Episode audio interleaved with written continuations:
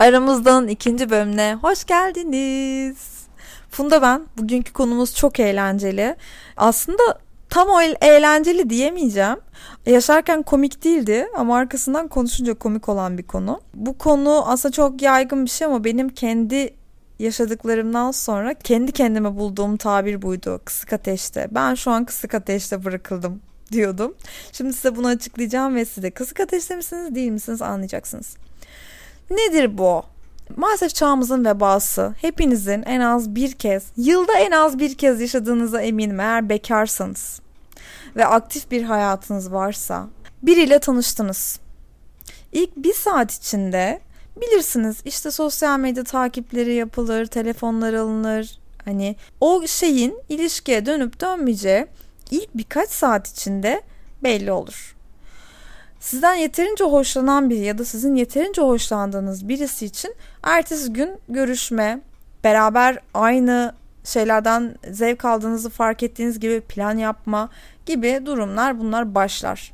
Ama bu bir türlü başlamıyorsa siz hep oyalanmış hissediyorsanız, karşınızdakinin ilişkiye hazır olmadığını düşünüyorsanız ya da o öyle söylüyorsa ya da çok yoğunum diyorsa, bir türlü buluşamıyorsanız, bir türlü konuşamıyorsanız, bir türlü böyle WhatsApp'ta o akıcı konuşma gerçekleşemiyorsa, üzgünüm. Kısık ateştesiniz. Erkeklerin anladığım kadarıyla şöyle bir hayatı var. Çok istenenler ve bir an önce birlikte olunması gereken öncelikli grup VIP diyelim biz buna. Ve geri kalanlar kısık ateşte. Gerçekten sinirim bozuluyor bunu düşününce. Ama başımıza geliyor ve başımıza gelen en saçma şey. Bu, bu konuda hiçbir zaman birbirimize dürüst olmuyoruz. Arkadaşlarımız da bunu anlattığında dürüst olmuyoruz. Çünkü çok nadir şöyle örnekler var. İşte mesela ben bir arkadaşıma anlatıyorum. Diyorum ki biz bu haftada buluşamıyoruz. Çünkü çok yoğun çalışıyormuş. Hatta şu zamana kadar hep çok yoğunmuş. O yüzden de pek konuşamıyoruz. Çok nadir mesajlaşabiliyoruz. Bir türlü buluşamıyoruz. Planda yapamıyoruz. Soramıyor bana. Soramıyor bile hani bir sinemaya gidelim mi bile diyemiyor o derece yoğun. Şimdi bu, bunu duyan arkadaşım bana demiyor ki aslında istese vakit ayırır. Ha diyor evet doğru tabii benim de bir eski sevgilim vardı o da böyleydi. Hiç darlama. Tabii ki işi gücü yani işsiz birini mi isterdin? Tabii ki yoğun birini isterdin düşününce diyor. Ve bu konu arkadaşların bizi teselli amacıyla beklemeye devam etmeye teşvik etmesiyle daha, da kötü bir hal alıyor. Halbuki kalkıp dese ki arkadaşım seni çok seviyorum. Daha da fazla vakit kaybetmeni istemem. Bu adam seninle birlikte olmak isteseydi olurdu. Hiç kimsenin ilişkiye hazır değilim ama seni de seviyorum, senle de, senden de çok hoşlanıyorum gibi bir şeyi söz konusu olmuyor. Hiç her zaman buna şahit olmuşuzdur. Bizimle ilişki kuramayan biri vardır.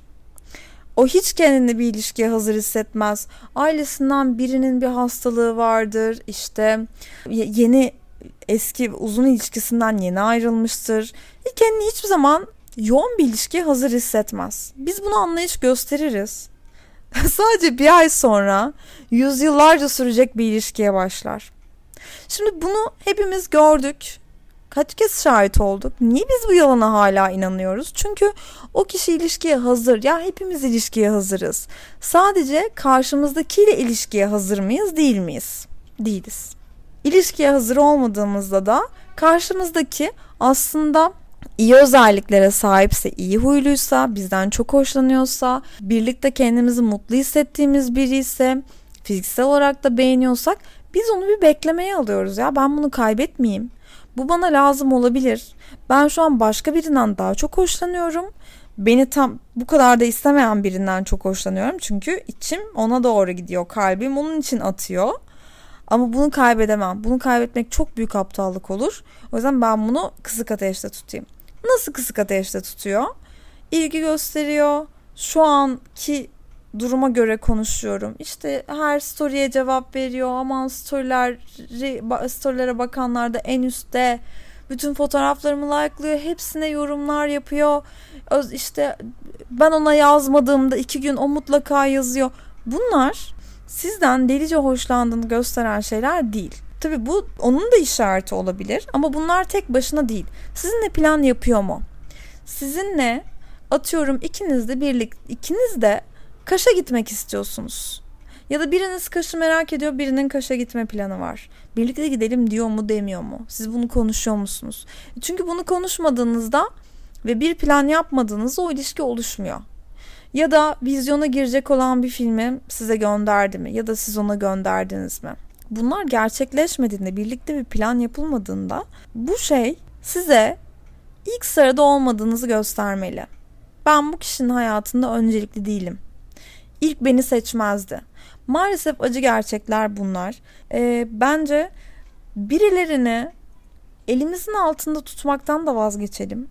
Birinin elinin altında olmaktan da vazgeçelim. Çünkü o ilişki olduğunda zaten eşit şartlarda, eşit derecede birbirinden hoşlanıyor oluyorsun. Birlikte birbirinizin ilk sırasında oluyorsunuz ve bunun keyfi varken size sıranın gelmesini beklemek evde çok garip.